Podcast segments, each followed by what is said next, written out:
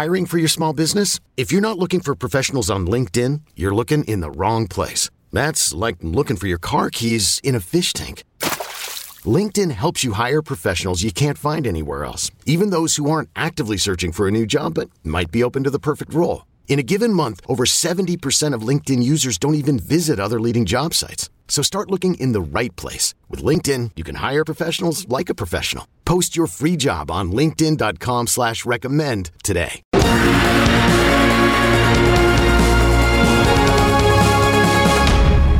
Phase Zero, Season 3, Episode 30 starts right now. I'm your host, Brandon Davis, joined today by Jamie Jirak. Good morning. Aaron Perine. Oh, boy. We have such a spirited conversation in store for you guys. What's up? Jenna Anderson. Hi, everybody. I feel so bad for the people listening to us just in audio because they missed, I think, BD's remix of the theme song. Yeah. There. That was excellent. That was so good. That's right. Phase Zero. It's just going to be built into the intro from now on, and I'll just keep adding it. We got a big show today. We got some Marvel news to talk about. We're going to do some San Diego Comic-Con recap. Marvel Studios wasn't there, but they were. We got the Marvels trailer drop this week. We got a Spider-Man 4, rumor from the people involved. What's going on? And we got a WandaVision steelbook that nobody's going to buy. And then in the second half of the show, we're talking all about Secret Invasion. The finale is out now. All 6 episodes of Secret Invasion are available. So if you don't want spoilers for Secret Invasion, step off at the commercial break or whatever kind of break it is. I don't even know if there's a commercial, but I just sit here and talk all day. So let's just start off with San Diego Comic-Con before some Spider-Man 4 stuff that we have to talk about. But San Diego Comic-Con was very interesting this year. It was honestly pretty good. It was still very crowded. The exhibit hall was packed, more so than usual, I'd say. And I think that's because people were not in panels. But it also felt kind of weird that there wasn't this thing that people were looking forward to all weekend, the same way there usually is. Even if you're not a Marvel fan, there's constantly an air about Comic-Con that people are, Marvel Studios is going to bring the house down on Saturday night. Warner Brothers is going to kick off Saturday morning, and we're going to go from there. There just wasn't that. There were still some very good panels, though, a lot of which aren't Marvel panels. So they'll be on comicbook.com, but not on Phase Zero, unfortunately. But one of them was a Marvel special panel designing the X-Men, and they showed footage for X-Men 97. Now, there's descriptions of this footage on the site, but I'm just here to tell you guys about it if you're listening to us or watching us as a podcast. The footage was pretty awesome. A little bit anticlimactic for Comic-Con footage. Usually there's a huge reveal or something like that. The big reveal in the footage was kind of the team assembling behind Cyclops, which was very cool. But you guys have seen the Comic-Con footage. I mean, what did you guys think of this? I thought it was really cool. As a huge fan of the animated series, I just seeing the animation style translated into modern day, it looks so crisp and so clean. So this definitely got me more on board with the show, even more than I already was. And there's a bit that Cyclops does that's very cool with his heat beams. So I was very, very thrilled by that. Is it spoilers if we talk about Comic-Con footage? If we give specific details? I don't think so, right? It's Comic-Con footage. The descriptions are online. I don't know. Mm-hmm. Okay, quick little mild maybe baby spoiler for the 5 minutes of X-Men footage, but Cyclops lands himself by using his beam his eye beam at the ground while falling out of the ship that gets destroyed by a Sentinel. Am I remembering that correctly? It's pretty dope. It's pretty awesome. And the animation, it's not so new that it doesn't feel like the X-Men the animated series, but it is just today's quality of animation. I've started rewatching the X-Men animated series, and the animation is certainly from the 90s. And this animation is certainly from 2023. It looks just clean. It looks just very good. Jamie, what'd you think of it? Oh, I'm so hyped. The animation alone is because it looks good, but it also feels true to the original. And that is all I could hope for. Because there are certain types of new animation that I can't stand. And so that made me really happy. Looks like a good team. My girl Rogue. I'm so happy. Rogue is my girl. And I'm so happy that we're getting her just in that version. The animated series version is my favorite, and I'm really excited about it. I love how Wolverine and Cyclops seem to just still have maintained their little buddy rivalry thing that's going on there. Aaron, what did you think of all this X-Men 97 stuff? I'm really struck by how much the freaking voice cast still has the voices absolutely down. Like, I close my eyes and I can taste, like, the Cookie Crisp cereal. Like, it's insane that they still sound that good. Like, that all the voices, like Lenore Zan, who voices Rogue, she's delightful. I don't know if she... either TJ or somebody mentioned to her that we missed her on like her birthday on one of these, and she was like, "Oh, that was very lovely." And I'm like, "Rogue, listen to our podcast." So that's good. I am fascinated by too how it seems to be taking place like after everything that's happened in like the original, and it really does feel like a continuation of that, which is you've invested a ton of time into X-Men anime series. That should probably really fill you up, joy. Oh yeah, 10 out of 10. Storm's hair. Yes. Oh yeah. Yeah. It picks up with Gyrick in prison, and they need to work with him. And it's very interesting that's the deal that's being cut. Xavier's not in the picture right out of the gate, but we'll see. I don't know if and when the Comic-Con footage will ever be released. I wish. It was. I wish we could all watch it over and over again. I wish it was online. But I think this show is still probably a little over a year away. So we will see more X-Men 97 in the near future. Marvel Studios, again, was not supposed to be at Comic-Con, right? That's what they said. But they surprised us with that X-Men 97 footage. And they also had posters. They dropped a poster for the Marvels, a Comic-Con exclusive poster. And then they also had the costumes on the floor. All 4 days had different costumes. I want to say four. I don't know if preview night and day one had different costumes, but we have those on the Phase Zero YouTube channel in shorts form. They had costumes from Loki season 2. Sylvie's new costume, that thing has been through hell. I mean, that thing is being held together by paper clips. It looks like she has been literally, like there are paper clips built into the costume. I think she has been on the run. So that looked really cool. There's also this crazy, it looks like a Navy diving suit with like a huge pack on the back, a TVA suit though. And I something tells me it might be deep space and not deep ocean. So that's kind of cool. Loki had like a whole fancy suit out there. And there was one other suit that like, it just kind of looked like a Dharma jumpsuit, a TVA sort of Dharma jumpsuit, like a Roger Workman type of suit. I'm not sure who's going to be wearing that one. Hunter B-15 had a suit out there. On one of the days. They had the Guardians of the Galaxy Volume 3 stuff. They had the Marvels costumes. The Photon costume was so cool, and you could see this in the video on the Phase Zero channel. But all the costume designers in today's day and age on these superhero films, when they're kind of those like spandexy, like leathery type numbers. So the Photon suit is all black and white. But if you just do flat black and white, they look crap on camera. So they always have a texture built into them. I mean, this is best shown in like Henry Cavill's Superman. Like everybody knows that suit has like a texture. I love that costume. But those sorts of textures are in like all of these costumes now. Obviously, some stand out more than others. But if you look really closely at the Photon suit, the texture that's built into it to kind of reflect light and give it some texture on camera is DNA strands. So it's like the powers built, it's kind of representing how her, you know, she got her powers in WandaVision. It's kind of just now in her DNA. I thought that was really clever. But the Ms. Marvel suit was hands down the most colorful. And yeah, I mean, that's pretty much the standout stuff for Marvel Studios at Comic-Con. Obviously, they did not have a Hall H panel. They dropped a trailer for the Marvels, I believe, on Thursday night at midnight it was. We'll talk about that shortly. But we should also talk a little bit of comics because there was some big comics news out of Comic-Con for Marvel as well. So I figure we should work that into the show a little bit. Yeah, so there were a lot of updates. I'm just going to kind of summarize the big ones. So they announced the new Punisher. If you've been following the most recent Punisher run, Frank Castle is off of the board. I'll just say that much. And so Joe Garrison, who is a new character who's a retired S.H.I.E.L.D. agent, is going to be the Punisher in a comic going forward.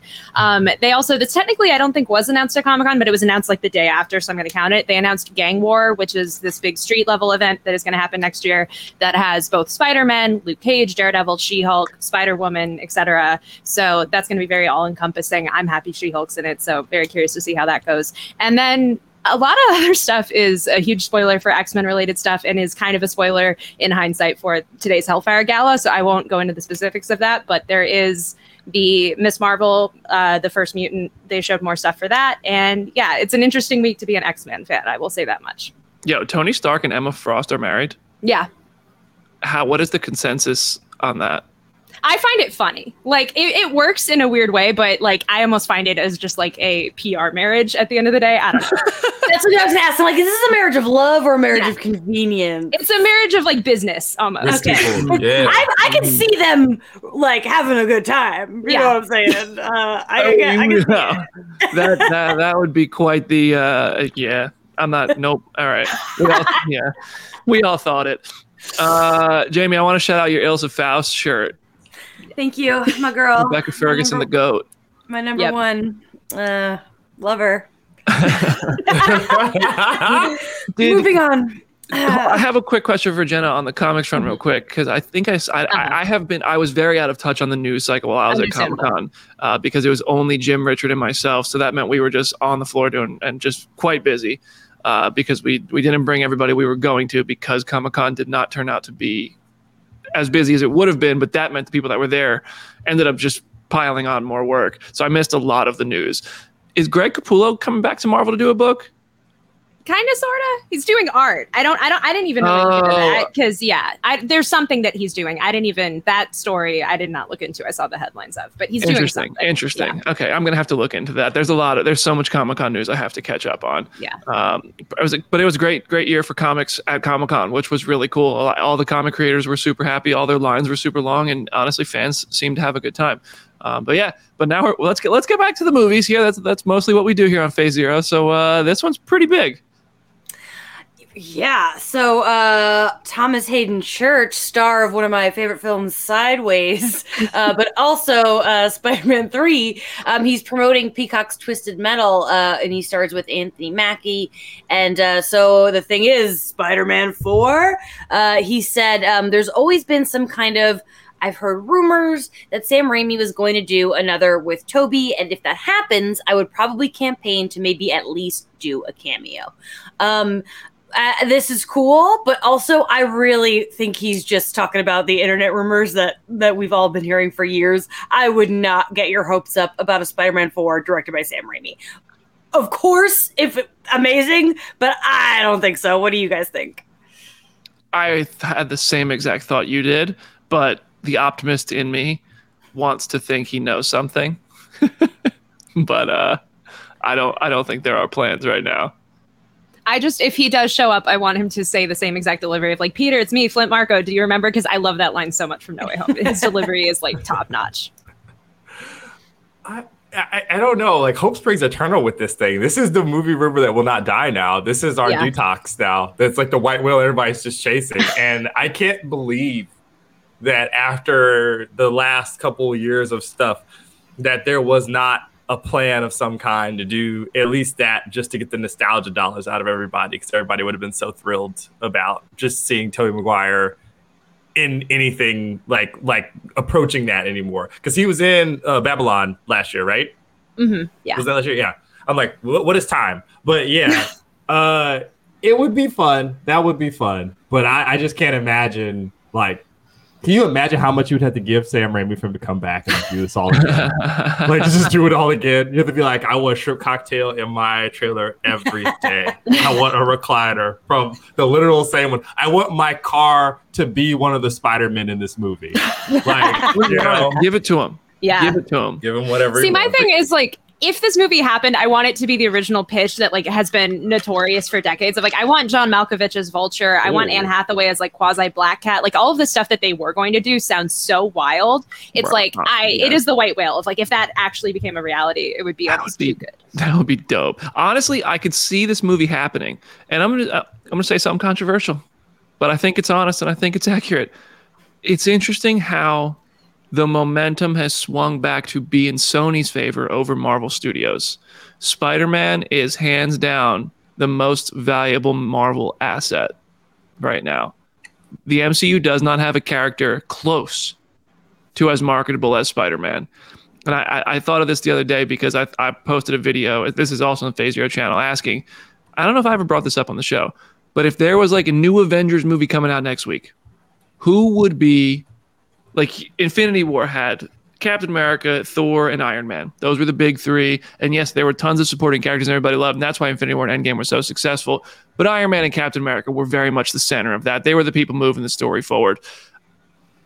you had plenty of other people. You had Black Panther, you had Scarlet Witch, you had Hawkeye, you had Black Widow, tons of very important characters. But those were the two. Like, those are the two that Disney and Marvel knew were going to sell the most tickets. Those were the two that the story really, really was built around, and they had to be the protagonists of the story. Or antagonists, since I would say Infinity War is a Thanos movie, but whatever. Spider-Man is hands down the character that still does that. I would say the next in line is probably like Thor, Doctor Strange, and Scarlet Witch, but those three, maybe except for Thor, are not nearly as mainstream as Spider-Man is, in my opinion, and Tom Holland. I just think that the momentum, like, it used to be like, all right, well, if you want to make a successful Spider-Man movie after the Amazing Spider-Man movies were poorly received, you got to give them back to Marvel because the Avengers and the MCU are the hottest thing in the world right now. Everybody here, we all still love the MCU. We're all still watching everything that comes out. But it has just become like, I mean, there's no denying that less people are watching it. They're releasing Secret Invasion on Hulu. The movies aren't making as much money as they did. I mean, that's across the board, but that's also true of Marvel. Spider-Man at No Way Home is the second highest grossing movie since, or the hands down highest grossing Marvel movie since Endgame. So it's interesting to see it swing back. So I could totally see Sony being like, you know what? We're going to do our, what does Miles say? I'm going to do my own thing. Like, I could totally see Sony doing that and being like, we're going to make our Spider-Man movie. Now, I could see them also still working with Marvel and Tom Holland Spider-Man still operating in the MCU and whatever future that holds and whatever Spider-Man 4 with Tom looks like, but I could very well see either the Amazing Spider-Man 3 or Spider-Man 4 with Tobey happening. And I, for one, would absolutely love to see both of those. So if you're Sony, it's like, well, maybe we should make these movies. I do want to say, though, I think one thing to be in danger of is that right now, for a long time, this nostalgia was fueling things. But I think now with the box office of indie and the box office of the Flash, I think we're getting out of that. We're getting out of this revival and nostalgia era. And because we got Tobey in No Way Home, I wouldn't be surprised if they were like, we did this, we got him back.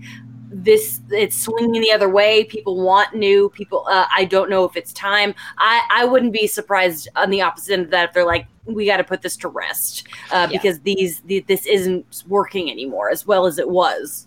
I would argue, though, so many more people care about Spider-Man than freaking the Snyderverse stuff. I'm sorry. It's a fact. It's an absolute fact. But like, Indiana Jones, I will argue, like, modern audiences with Indiana Jones, I would make the same argument. Of, like, more people probably know and care about Spider-Man. Listen, I know that the rest of my panel loves the Indiana Jones movies. I've seen two of them. Like, I haven't seen all of them. Like, I haven't. Like, right. I wasn't going to go out to the theater. And also, they're not doing these movies any favors by scheduling them one after the other after the other. June was crazy, man. It was literally Spider-Verse, like The Flash, Transformers Rise of the Beast, and then freaking Indiana Jones. Yeah. And I was like, dude, that's too much. I can't spend $200 at the theater with me and Ariel. I can't do it, you know? You got to save it for Barbenheimer. Yeah, exactly. I mean, we went to Barbie on like the second or third day it was out. You could not get a seat here in LA for 2 days next to each other. We were supposed to go on Friday.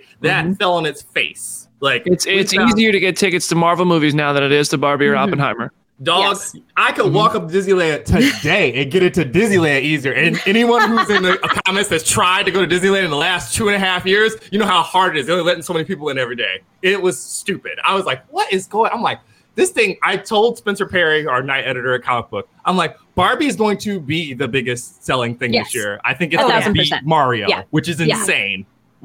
And then what do we do with the fact that the only two things that made $1 billion are big toy thing everybody's winning their entire lives to see and big toy thing that everybody's winning their entire lives to see, which would also hinge on nostalgia, right? It's just you have to pick your spots. God, I will say it's nostalgia for new things. It's nostalgia for like things that people are culturally aware of, but not necessarily like the same story that has extended over 10, 15, 20 movies or whatever. Like, I think that is a huge part of it.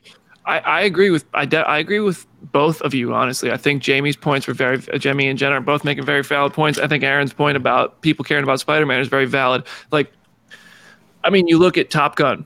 I honestly think it comes down to whether or not you just make a good movie. Yeah. Because that's Top Gun Maverick was great. Maverick is better than the first one. Like, Maverick is phenomenal, and that has all the nostalgia packed into it. Spider-Man No Way Home was like one of the best theatrical experiences. I have my nitpicks at the story. But it was such a fun time at the movies, and it was the first. It felt like the first one to do it in this multiverse way. The Flash was fine. I like the Flash more than most people, but I don't think it was like memorable. I'm probably never going to watch it again.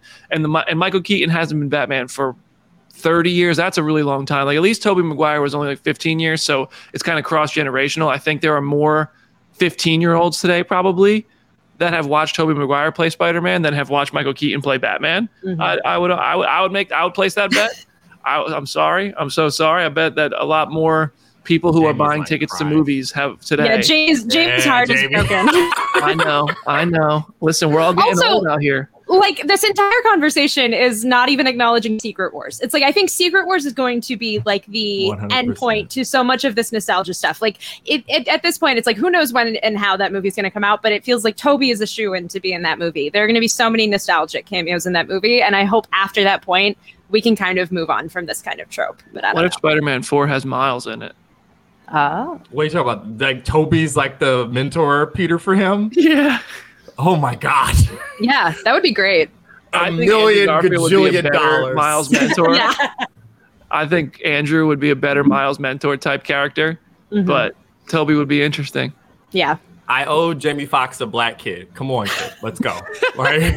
I just think that the only way to make Secret Wars successful is if they make us care about another universe. Mm-hmm. And for me, it's getting so late. And I don't see anything on the Marvel Studios slate that can do that. So if Sony will play ball, maybe Toby or Andrew's universes, and you develop them out a little bit more before that and make us care. Spider-Verse, hands down, made me care about multiple other universes more than anything the MCU has done so far.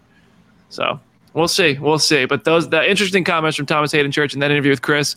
Let's talk. Oh my gosh, we have been going and going. The Marvels dropped a trailer. What'd you guys think of the Marvels trailer? Oh, I loved it. I thought it was excellent. I worked the night shift on Thursday nights, and so it was this nice surprise to just be like, oh, cool, there's actually something to cover in the last hour of my shift, because the countdown clock started on Marvel's YouTube page, and it was like, hell yes.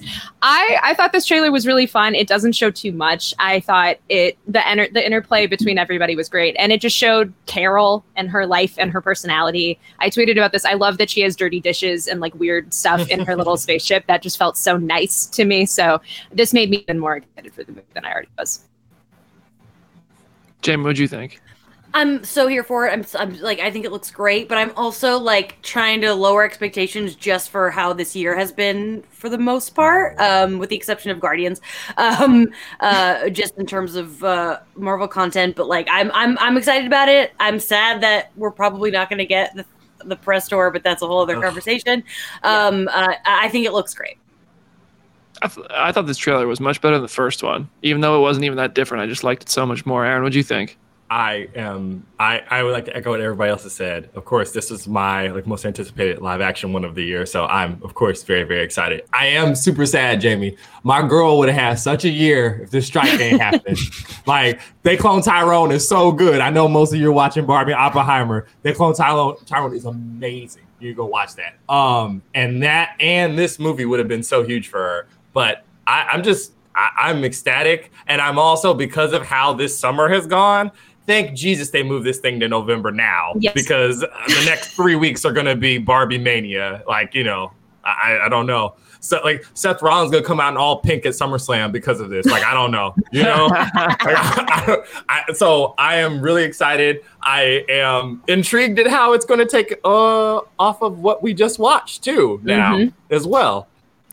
I gotta say, based on what the ending of Secret Invasion you just referenced, Secret Invasion just was so clearly like it wasn't this adults only show. It wasn't Daredevil from Netflix and the Defenders, but it was hands down the most mature thing they've done on Disney Plus. And going from that to what appears to be the tone of the Marvels seems to be much more like geared towards younger audiences and kids and light and more playful. To me, I'm just. I really love this mature tone. I'm real curious how they're going to take that story and take it into the Marvels and how the tones will compare. But I thought this trailer was much better. My biggest issue is that Kamala is the character I care about hands down the most. And I think that's because like I really buy into characters who have interesting relationships with other characters. And I don't really feel like Carol and Monica have that in the MCU just yet. I think maybe the pre-existing relationship with Carol and Monica's mom could be an interesting factor between them. But I feel like the first Iron Man movie, like Tony fighting Obadiah, wouldn't have been as interesting if him and Pepper didn't have this unsung or like unspoken love for each other. Same with Star-Lord and Gamora. And I think a lot of those sort of like really important relationships, or even like Spider-Verse, Miles and Gwen and Peter B. Parker and these people who really care about each other. I would love to see Carol and Monica get thrown into more like dynamic, complex relationships where we get to root for them and hope for the sake of them and the people around them, they get to succeed and survive and all that stuff. And it's not just this bland save the world from the Kree story. I feel like we've kind of lost sight of that in some projects lately. I think the dynamic will be a huge part of it, because it's like Carol left and Monica still is clearly bitter about that. Like in WandaVision, that felt like a through line. And we see in the trailer, like Carol is keeping newspaper clippings of Monica and Maria. So it's like she's keeping tabs on them. She's just not physically there. And so I like the fact that they have not this very close relationship, but they used to have it, because then it makes the trio not just this perfect happy family. Like there's going to be some like squabbling, and I'm very excited to see like how that works and how they overcome it. Brandon Davis outing our secret like romance podcast that we host on the side with all these romantic pairings that he just listed out. Yeah. I'm a shipper. I really do think that they are going to shine a lot on that. Jenna was the one who pointed out the clippings, because I didn't catch that the first time. And I was like, oh, yeah, we're going to totally. Mm-hmm. And anytime anybody has a conversation in front of a window with rain, that means we're going to emotional time. Like 100%. Yeah, I thought the trailer was good. The new trailer paired with the ending of Secret Invasion successfully got me even more interested in the Marvels. So it's a good work, marketing machine. Anything else we want to say on the Marvels front? All right, one last thing here before we get to Secret Invasion. WandaVision is releasing a steelbook, but not what you think. This went viral this week. I was pissed off, and then I kind of calmed down when I saw the truth of it. But there's a WandaVision steelbook. It's being released by this third-party company. I forget what the company's called. Manta Lab. They're releasing 1,250 of these, but they don't come with the disc. It's just a bunch of art, and it's like almost $40. When I thought this was Marvel, I was livid. I was about to go on the biggest Jamie rant of the history of Phase Zero, but it's not, so who cares? It's not an official Marvel thing. Maybe Marvel will see how all of us reacted and think maybe it's time we put WandaVision on 4K because people will buy it. But this is some BS nonsense, nothing. Doesn't even matter. Part of me wonders if the reason these aren't getting released on Steelbook or DVD or Blu-ray or 4K is because of the residual aspect of it, or the contracts. Like, were these just like contracts that were signed for exclusively for Disney Plus, and if they release them, they'll have to pay the actors and the filmmakers even more? I don't know. I wouldn't be shocked if that's a part of it, but I mean, I watched an interview. I think it was an older interview, but I think I talked about this on the show. Matt Damon talked about how like movie budgets are having a harder time because one huge element of revenue is just slashed now because people aren't buying physical media, and there used to be the box office, and then there would be the home release, and then there would be on demand and streaming. And now the home release, which used to be one of the huge parts of the revenue stream, was gone. Put this out there, man. Anybody who's going to, I know I've said this, anybody who's going to buy a years old Marvel title for $40 just to put it in their collection is not going to cancel their subscription when there's another project coming out. We're big enough fan to want to collect it. We're big enough fan to want to see the next project. Release the physical media. Stop changing the shows after the fact. I'm getting pissed.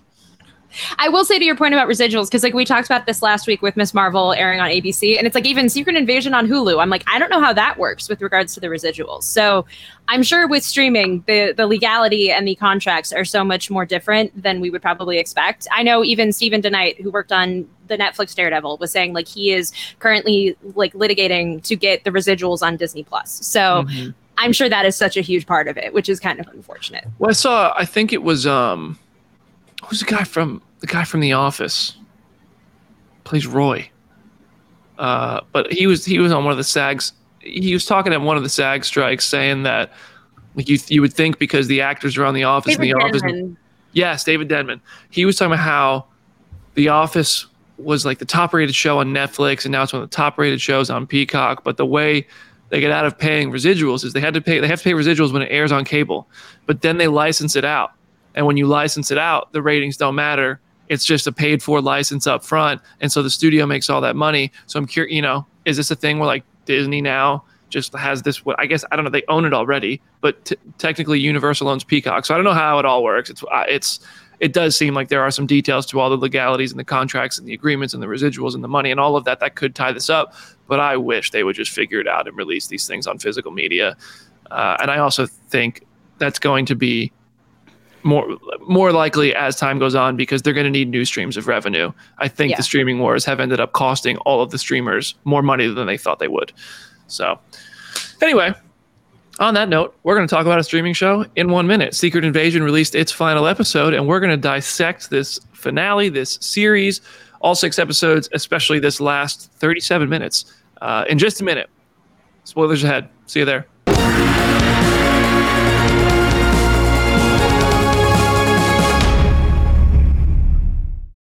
Is your child struggling with a specific subject or need help with homework? Are they asking questions that you're not sure you can fully answer? IXL Learning is an online learning program for kids. It covers math, language arts, science, and social studies. IXL is designed. This program will improve your kids' grades. Studies done in almost every state in the country. The kids who had IXL are consistently doing better. Powered by advanced algorithms, IXL gives the right help to each kid no matter the age or personality. And it doesn't have to eat up all your time. One subscription gets you everything for all the kids in your home, pre-K to 12th grade. So don't miss out. 1 in 4 students in the U.S. are learning with IXL. IXL is used in 95 of the top 100 school districts in the U.S. Make an impact on your child's learning. Get IXL now, and listeners can get an exclusive 20% off IXL membership when they sign up today at IXL.com/audio. Visit IXL.com/audio to get the most effective learning program out there at the best price.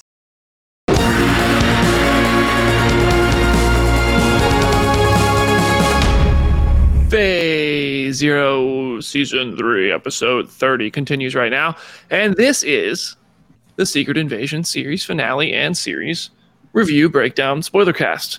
Full spoilers for Secret Invasion start right now. If you have not yet watched Secret Invasion episode 6 and all 5 episodes before it, this is your chance to hop off the Phase Zero podcast, go watch it, and come back. All right, Jamie, you're at the top of the screen. What do you think of the Secret Invasion finale? Oh boy. I think in the end, I probably liked this more than most people, but I think overall it was definitely a disappointment. I think this episode, like every episode, the thing I love about this show is the rich scene work. They're just great written scenes with amazing performances, and that's what this comes down to. When it comes to the bigger picture, a lot was left to be desired. I think that the idea... I don't like that the harvest exists, because but it was fun to see. I like being like, look at that arm. Look at that arm. That's fun. But it was like, is Gaia the most powerful being in the universe now? Okay. That all of that is kind of, I don't like that they didn't specifically tell us how long Rhodey's been a Skrull. I mean, we can guess. They made it seem like it's been a long time. I don't like the idea that it's been since Endgame for a lot of reasons, but mainly because if he was a Skrull in Endgame, I would bet money that that's a retcon and that Cheadle did not know when he was making Endgame, and that bothers me because he has... Jenna? Do you have a... There's already people who are saying he bleeds in Endgame and the blood is red because they obviously didn't think this far out. So it's like people are waiting for like Endgame to be edited on Disney Plus to now have purple blood or something. Like, and then that just infuriates me that we're at. Yes. That bothers me, especially because that's not fair to Cheadle. He's been playing this character for 13 years, and I think to like retcon one of his like big performances, all of his scenes with Nebula like are really deeply personal, and I don't like that. If they had known, that's different, but that's a bummer. Other than that, Olivia Colman is amazing. I want more of her. I'm desperately... give me a scene with her and Julia Louis-Dreyfus and I can die happy. A lot of people are saying the show's boring. I don't agree with that. I didn't think it was boring, but I would say then I will move on to somebody else talking. One thing I'm so happy about is that Nick Fury kissed his wife when she was in her Skrull form, because you guys know that was upsetting me I'm really glad it was addressed, and I'm glad that it wrapped up nicely and romantically, and I'm glad that we're going to see her, I assume, in the Marvels. I think it'd be crazy if we didn't at this point. Yeah, that would be really weird. But then again, I thought we'd see Shang-Chi and Doctor Strange after he left the movie with Wong, and that didn't happen, so who knows? Well, Jenna, what'd you think? Here's my biggest takeaway, which was Ghost was at the Battle of Endgame and we had no idea. That, I like leapt out of my chair. I'm like, what? Like, you deliberately showed her name first and then had her use ghost powers. And I'm like, where was she? Was she just off frame the entire time? This is like major information to me. The rest of the finale was just okay. There were bits of it that I enjoyed. There were a lot of decisions where I'm like, you're not making the worst possible decision, but you're making like the decision I expected you to make. Like I had kind of hinted earlier, the Hellfire Gala one shot already annoyed me so much. So this was the second weirdest thing Marvel put out today. So, but it's just, it's okay. I didn't love it. I'm a little disappointed. We'll get into why.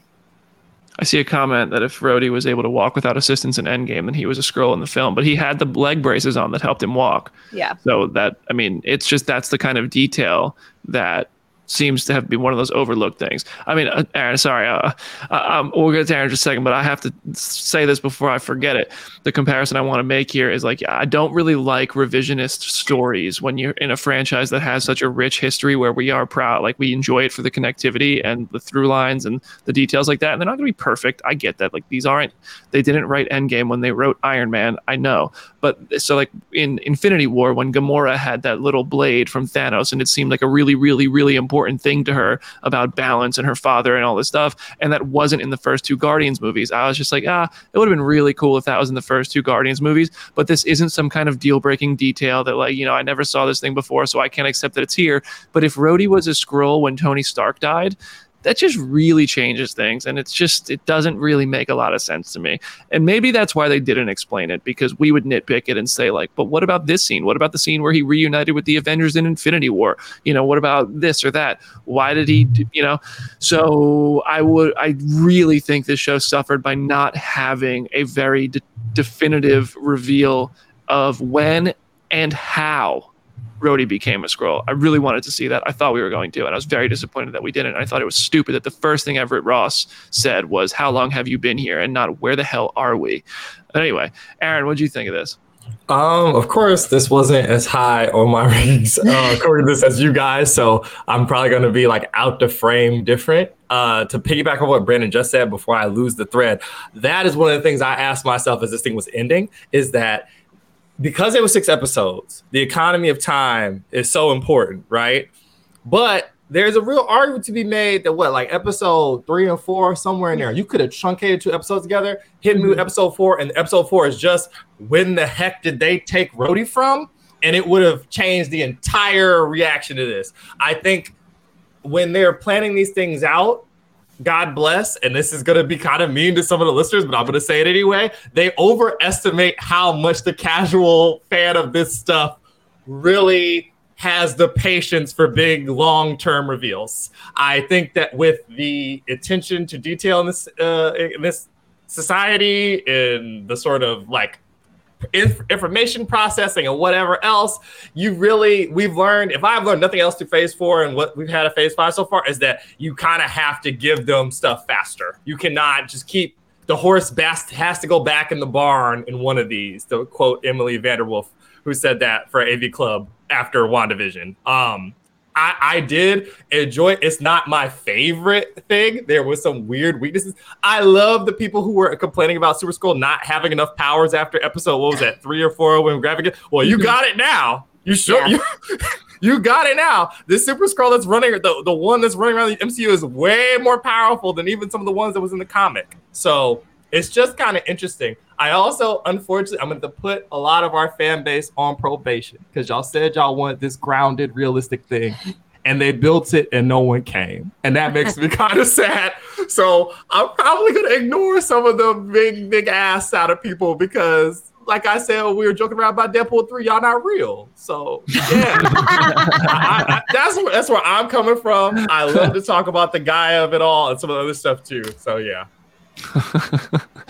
I liked Secret Invasion. I thought it was fine after the first 2 episodes and how big of an idea it seemed to be, and let alone how great and massive the comic story is. But I just never expected that. But after the first two episodes, I thought this was going to be this sprawling, claustrophobic, political thriller. And it just didn't get there. It really, first of all, the fake death pisses me off. Not like, it's one thing to have a fake death. I hate those. They don't work for me. I don't like them. They're all too common in these sorts of media. But not only did the fake death not work for me, the fact that Gaia had the fake death at the end of episode 3 and then was revealed to be alive at the end of episode 4 meant that we never mourned Talos. It was just like, this dude's not dead. Like, I honestly never had the thought at the end of episode 4 that Talos was dead. And he was. Yep. He just was never coming back. And the show just moved right past it. What's up? I feel like what bothers me is that 2 episodes ended on those death cliffhangers, and that made them feel more cheap. And that's why I keep thinking that, like Falcon and the Winter Soldier, I think Secret Invasion would have benefited more as a movie. I think it would have been a stronger movie. And I think it's because I don't like that the 2 of our main characters died that way. And then a third character, Fake Out, died that way. That's more than half. That is half the episodes that end that way. And I think that that's like a total bummer. I don't mind character death if it's done well. And sometimes it's not done well. But in these ones, it's like, if they had died, I would have been okay with it if it wasn't for, like, end of episode shock value. Mm-hmm. I just needed Deadpool to show up and acknowledge the fact that they didn't have any other Avengers in this for budget reasons. Like, it just was. It just that's so true. You know, okay. It's just, that's really true. I just want to say, budget reasons. This show cost $211 million to make. Yep. To put to wrap your head around that is 2 Oppenheimers plus 1 original Star Wars movie. That's how much this show cost to make. Why? As an aside, that did come from the Mirror's reporting, so we don't know, but it's obviously that last fight was expensive. Like, listen here, that last fight is a lot of cheddar. That's like half a Kylian Mbappe contract on screen right there. I don't know where all the VFX couldn't have been that expensive. Also, I think, Jamie, that some of that budget came from them reshooting stuff, because there were things in the trailer that did not happen in this show, and not in the Hulk running in Wakanda way. Yeah, like, there were a lot of reshoots on this one. I think that world events kind of compromised this too, because there's a line in here that's I'm like, so this is why we couldn't promo this thing at all before right now. Huh. Yeah. Okay, they had the best look possible with the rollout of WandaVision, and some of these other ones, they've got really, really bad rolls of the dice. Like, you know. But what do we think of that? I mean, I watched a YouTube breakdown this morning of somebody talking about this, and the ongoing rumor is that there was a storyline involving Russia and Ukraine, which was a line. There's a line in there. Yeah. Yes. Yeah. That made it into this episode, much like there's the rumor that seems fairly believable, at least, about Falcon and Winter Soldier that had a pandemic storyline that was cut, that was reshot and removed because of the pandemic. I mean, I don't know. I'm not a person who needs to see that stuff removed. Like, it's not going to fix the world. It's not going to make me feel better about world events or worse about world events to see a coincidental story in fictional media.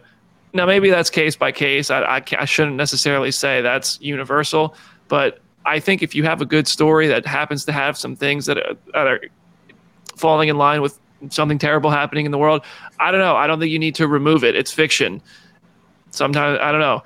Am I alone in that? Am I being insensitive? I don't know. I remember, I think it was after the Uvalde shooting, there was like Obi-Wan Kenobi and like maybe 2, it was Stranger Things, like maybe one other show had to put disclaimers in front of their newest episodes that aired like a week or 2 after, because they had like scenes involving children in like scenes of distress. So it's like, at very least, if you are going to recognize like, this would have been really accidentally relevant, you can at least like acknowledge it that way and still keep it as part of the story, because it does feel like huge chunks of this show are just missing. Like, even the more that I've thought about it, even the scene with like Fury and Mason in the last episode, I'm like, I don't even think they were in the same room as each other. It just looks like they shot this in 2 completely different ways. The stuff with the president, like, I thought that room looked so cheap. Like, when they were all standing in front of the TV screen, I thought that just made, I mean, to me, that just felt like they just set up a set as fast as they could and put a fake TV on the wall and just put these actors in there to just get this cranked out and finished. But, I mean, listen, all that said, I still enjoyed the dialogue on this show was fantastic. Some of the directorial choices were very good, especially early on. I didn't hate the fight at the end. I do think it's a little ridiculous that Gaia is so like the hands down single most powerful entity in the Marvel Cinematic Universe now. I love that it's Emilia Clarke playing that part, but I am like, all right, where does this go? What? I think, and Jenna, you can ask me if I'm crazy because we've talked about this at length. I think I know exactly why they did that. And it is because they have this lingering thing in the air that if they're going to introduce the X-Men and you have Carol flying around, one of the X-Men has to have powers from Captain Marvel. And how do you have that if you have to have her get her powers siphoned away? Why not have Emilia Clarke's character have her powers get sectioned away by Rogue when they get introduced? And that's how you would introduce her. I think that's probably a lot of it. Also, just signing up Emilia Clarke that you can summon her down from Olympus like that to do stuff is cool. And she has all the powers and she's just like wish fulfillment the character, which is great. I have no problem with it. And I think that's it. And I think that unfortunately... One of the Aaron recurring bits, this is the bad thing that happens if you watch this show a lot. The Aaron recurring bits come home to roost in unintended, terrible ways. I'm like, it's me and Bill Oakley in a room. Like, I can't believe this. Why does this keep happening? The Wheel of Evil Ladies is literally just Thunderbolts the movie at this point. Yeah. I think that's what's happening. It's going to be like all women, like fatal four-way for whatever's going on. And then our buddy, our buddy looking around like, I'm not Glenn, I'm the Sentry. What's going on? That seems to be what the movie is going to be. Because where else are all these women that are evil with access to grind and needs for resources going to pop up against each other at all again? Like, I know we joke around. They're like, well, Thunderbolt's going to have all these people in it. I'm like, it better. I don't know where else. I think that's where I'm drawing the line where some of the horses have to go back in the barn for me. I'm like, I'm willing to give a lot of this stuff a lot of leeway. If some of this stuff isn't addressed by then, okay, I'll start listening to people. See, I was less optimistic than Aaron was. I like with everything with Gaia and like, oh, this could lead to Rogue, this could lead to whatever. I was not even thinking that. I was like, I don't know when and if I will ever see Gaia again. And that's kind of sad. And it's also on top of that, I wanted to see who her human equivalent was. Like, if it, not even the Abigail Brand of it all. I wanted, because it's like we had that entire scene and you could have had a really sweet moment of like her human self and like her just like side by side or something, because now she's still operating as that human. And it's like, is it a thing like what Gravik said of like, oh, the face that I'm assuming is the first person I killed? Like, is that person dead or is this something that we're just not acknowledging? Because I was like, I felt robbed of that moment. I really wanted to see that moment. I thought the same thing, and it'd be fine if she was dead, but like, tell us, you know. Yeah. And for what Aaron said, I love this theory, but I also feel like I don't think they're thinking that far ahead. Yeah, exactly, I really don't. Exactly. I feel like everything with X-Men is just broad strokes at this point. Like we are so far away from any of that being a reality in live action. The MCU just doesn't seem to be thinking ahead like that anymore in general. Yeah. Mm-hmm. I wish we don't, like I said, I'm withholding. Like once Thunderbolts comes out and it's just David Harbour chuckling at us for 2 hours, feel free to come dunk on my head in the comments. Please do. I am fine with it. But like, I'm like, where else could they all pop up? I'm sitting there. I'm like, this is the only answer. Like, well, here's part of what I think has happened with some of the disconnect. Like we've kind of talked about this to lay it all out. I mean, like you just said, we don't know where we're going to see Gaia again. We don't know where we're going to see Moon Knight again. We don't know where we're going to see Shang-Chi again. We don't know where we're going to see Spider-Man again. We don't know where we're going to see Thor again. We don't, like, there's so many characters from the past 60 hours of content that we don't know where we're going to see them again. She-Hulk, when's She-Hulk going to show up again? Who knows? The only characters like that were introduced in Phase 4 and 5 so far that we know when we're going to see them again are a variant of Kang is going to show up in Loki, and Ms. Marvel is going to be in The Marvels. There's a couple. Red Guardian Yelena will be in Thunderbolts. But like, where is Kay Bishop going to be? Where is Clint Barton going to be? There's just so much going on, and all of them have pretty interesting stories. Nick Fury's story is pretty interesting, and thankfully we know that that's going to pay off later this year. But there's so many stories going on that they're all spread out and they're all happening at the same time. So I think when people say like, well, Phase 1 was this building phase, Phase 4 is just like that. Phase One felt more connected and more shared. I definitely feel like Phase One had way more of a through line. It felt way more connected. And I think that that is really because they were doing less, and it was easier to have the actors show up in each other's projects, even if it was just a little bit. Yes, Yelena showed up in Hawkeye, and we've had different people pop up in different things. But I think literally they just did too much to put them all together. Like, they're telling all these stories, and the cast members can't be in all these things at once, and the writers can't write all these things at once. So there's like 6, 7, a dozen different very interesting stories happening in the Marvel Cinematic Universe right now, which ultimately ends up, to me, feeling a little bit frustrating because none of them are paying off yet, despite seeing so much new stuff in the MCU. But I think it's because they're happening all at once instead of just a couple of really good stories being told. There's too many stories of varying level of quality being told at the same time. I that's why I said the thing about, you cannot take for granted that the people are just going to be able to pay attention. Like, attention spans are so bad. Like, you spend 2 seconds on TikTok and you see, like, yo, we cooked. Like, you have to have stuff. That's totally true. Bookends things. Yeah.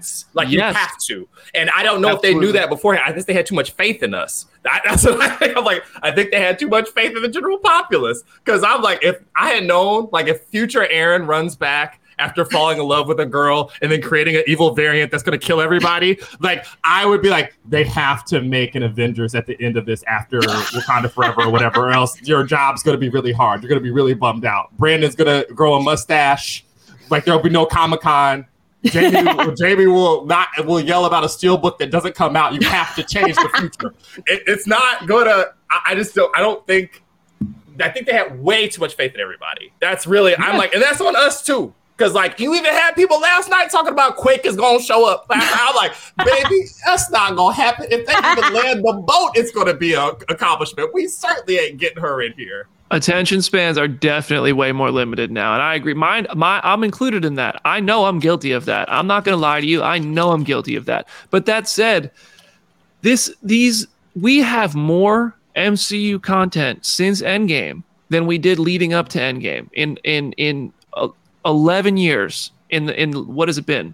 2.5? Mm-hmm. We have more, and it's so much more spread out and less connected, which is not a huge problem. Each individual project, there hasn't been anything that I've walked out of and like, that was terrible. There a lot of things I've been like, well, that was just okay at best. And a couple things that more than a couple things that I thought were fantastic that I really want to see continue. But it just seems there's too much to really know what's going on.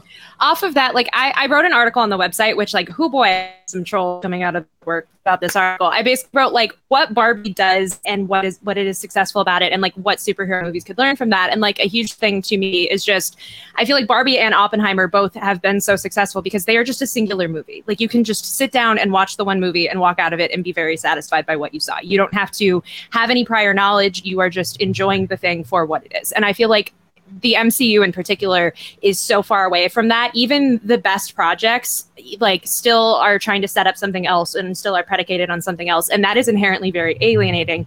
And then you have projects like Secret Invasion and projects like Quantumania where it's like, oh, this is good, but it feels like it's just teasing something bigger later on. And I think that is just, sorry. You should just be making one really good movie or one really good show in the moment and acting as if this is the last opportunity you have to tell your story, as opposed to, we're not only going to keep it going and we're still, like, because for me, one of the most interesting parts of the episode was, like, in the last 5 minutes when they show all of the people just, like, going crazy over Ritson's order to just kill the Skrulls. Like, that is what the entire show should have been. I know. Okay. I was going to ask about that. Do we think the Asgardians count in that? Because. Oh, they do. 100%. I feel like that feeds into the Thunderbolt stuff too, because it's like Valkyries has liaison with the government. It, like, literally, that's the way they get out of this. Like, I feel for the guy who made Beef, who's writing this freaking movie right now, because they've given him too much to do. Like, it's so much that this one movie has resting on it instead of, like, being spread out over a bunch of stuff. Could you guys imagine if Secret Invasion was, like, the pinnacle of Phase 4? Mm-hmm. If they had little seeds planted through each one, and they took a little bit more time to get to the end of Phase 4. But the problem is you couldn't do that because you couldn't film Black Panther Wakanda Forever and have Shuri both be a main player in that and then be a big player in in the next Avengers Secret Invasion movie. You couldn't have Shang-Chi do that. And like all these actors who were making the movies and the shows then also go on to be part of the Secret Invasion story. Now the Secret Invasion story just in no way feels like an event when it could have been the culmination of Phase 4 and sent us into this crazy new direction with Phase 5 and the multiverse being blown open and all that stuff. While, and also planting the seeds for the multiverse, because you had... Like, I mean, I don't know. Age of Ultron wasn't exactly planned in advance, but Civil War certainly had the seed laid out through Age of Ultron and the rivalries being built out and the mistakes being made by the Avengers. Like, that made sense. It all added up to lead to Civil War, and it was believable, even though I'll still always say Tony's turn was a little sharp, but I'm Team Iron Man because I love my guy. But it just all made sense. You understood every character's motivation, and you understood how the MCU got there. With Secret Invasion, we could have had that. It feels like a missed opportunity. As fine as this show was, I enjoyed it. I enjoyed it much more than I didn't. I think I'm still just like the overall disappointment I'm feeling by the lack of event nature and the lack of through line, the lack of connectivity is starting to get to me. And I don't know. I think this could have, like, this one is leading straight into the Marvels, which is great. And I hope that movie's awesome. I'll be there day one. But yeah, I don't know. I just wish Secret Invasion would have felt like a bigger, and maybe, who knows? Listen, also, maybe the Marvels does have a big Secret Invasion element to it, and they've just been keeping it a secret for the sake of getting through this show, but it doesn't seem to yet. I will, like, there's a version of this show where you kept a lot of the same elements and you just called it Secret Warriors, and it would have been a better show, because I honestly think the expectation of the comic event kind of clouded a lot of people's expectations and judgment of the show itself. And I think that that is part of the problem. Yeah. Yeah. Not calling it Secret Invasion and not doing the book was... I would caution everybody too that we work ourselves into a shoot so often in this fandom, in any fandom, in anything that you care about. You work yourself into a shoot so quickly. The second it had that title, people had all these expectations. But like we just noticed, you knew they weren't going to be able to pay all these people to be in it. Like, all, if you think about it, the really crazy, amazing Marvel cameos from the early first of the MCU is before everybody's budgets and like their salaries ballooned. Like having Chris Evans pop up in Thor is like a completely different ball game than Chris Evans popping up in anything else by the time he's done. Like, it's but that doesn't so mean I want money. The lesser project because they can't afford it. I mean, I'll tell you right now, some of the stuff that's further down the line, I would have pushed to the front. Once we figured out what we were doing, I would have pushed it to the front. I'd have been like, well, we released that. Now I would just push it to the back. Because yeah, that's fair. Like, I don't know. Like, I laugh, too, because I don't think that all the delays are going to help what everybody's feeling right now anyway, because that means it's longer to get to the resolution. Yeah. Like, yeah, that's true. That's fair. That's a good point. That's a good point. I mean, we're being very critical, and I am critical. I do have criticisms that I do feel pretty strongly about, but overall, I agree with Mikey Root's comment on the YouTube comment section. Everybody who's watching, thanks for comments, thanks for subscribing, and thanks for all the thumbs up you're dropping for us. But they could have just called this show Fury, and I probably would have even liked it a little bit more, just because I think it is impossible to not go into these things with a certain expectation based on our knowledge of books, our constant, you know, observations of the MCU, our conversations, our theories, all that stuff. But then again, the show was just fine to me. It was fine. The episodes 3, 4, and 5 felt like they were kind of spinning their wheels a little bit. It really got indulgent on the roadie twist, which was great. I enjoyed that, but it didn't reward us for it. It didn't do what you guys said earlier of showing us when and how it happened, and that would have gone such a long way for a story that line that they spent 3 episodes really thinking was like such a shocking moment, but it was so heavy-handed in the first 2 episodes that we were like, if you listen to Phase Zero a few weeks ago, we were like, it's so obvious Rhodey's a Skrull, he can't be. And then he was. And they didn't tell us how. Brandon, to your point, they already paid Don Cheadle. You could have did it already. That's not what we're talking about. That's the problem with me. I'm like, yeah. If you would sacrifice one episode where you get the Monica Rambeau, half of it is just explaining what happened when he got taken. And also, isn't it like a clip show or a bottle episode then too? Because then you just take stuff from like Avengers Endgame and Civil War and maybe Iron Man 2 and stitch it all together with a little bit of previs or whatever to put him back in it to like kind of give you the breadcrumbs. It would have served 2 purposes. So that's the sort of stuff that I'm like, that's a missed opportunity. You don't have to pay freaking Simu Liu to show up with his wonderful, wonderful abs and do anything. You know, like he could have, like that's, you already had him there. That's weird. Also, I feel terrible for Jamie because Couldn't this have used a little bit more Olivia Colman? Yes. Are you kidding me? What are you talking about? Of course I could have used more Olivia Colman. Everything. Every moment she was in the show, she was chewing and owning it. And it was like, she's like, this is my show, by the way. But yeah, there was one episode she wasn't even in, right? Mm-hmm. Like when she called fake Rhodey, I was like, oh my God, are we only going to see her? Hear her in this episode, but then we saw her, you know, just kind of standing there, but at least she was there. I do want to I loved Dermot Mulroney so much, and I bet he had fun just getting wheeled around. Yeah. Like, good for him. I sure thought that guy was dying. I thought President Ritson was cooked because I really liked that Fury made the one-term president comment, because we know that Harrison Ford's coming in and going to be the new president. So I was shocked he lived, but I actually think it's even funnier, more powerful. And he's like, you're outvoted. You didn't die. They just don't want you back. Overall, in the end, I'm at about like a 6.5 out of 10 for this show. That's kind of where I'm sitting with it. I would say about the same, like a 6 or 6.5. I go on the 5 scale, so I would say I'm a 3.5 out of 5. Okay. Yeah, I'm about at a 3. That's fine. It was cool. I liked all the stuff, the weird, like heady stuff in the background, like the dropping the poetry and like getting to write all the other weird stuff about passing and like immigrant dynamics and code switching and stuff like that, which is wonderful, but in like this really kind of clumsy kind of way. So. I don't know. Loki, once again. I can't wait for Loki. Yeah, overall, it seems like we all kind of enjoyed Secret Invasion. We all had similar, but yet a little bit different expectations, and none of them were met. And it just was it's a fine show. It was okay. It came and went, and we're on to the next, is what it seems like. That said, I'm interviewing director Uli Salim later today, who directed all 6 episodes of Secret Invasion. So if you guys have any questions, feel free to send them my way from the comment section. You can send them to me at Brandon Davis BD on Twitter, or on X, of course. Oh my God. What a stupid, absolutely horrifically stupid decision that was. Get it together, Threads. We need you. Oh my God. I honestly, Threads was so fun for like 20 minutes, and now I just don't care about it. Yeah. Like, if they would just have get the features going. I can't rely on that man anymore for our job. We got to get off this app immediately. It's killing me. Oh, look, that's like if Marvel was like, oh, well, people haven't been watching as much in 2023. Let's call ourselves Wall. What? What? Okay.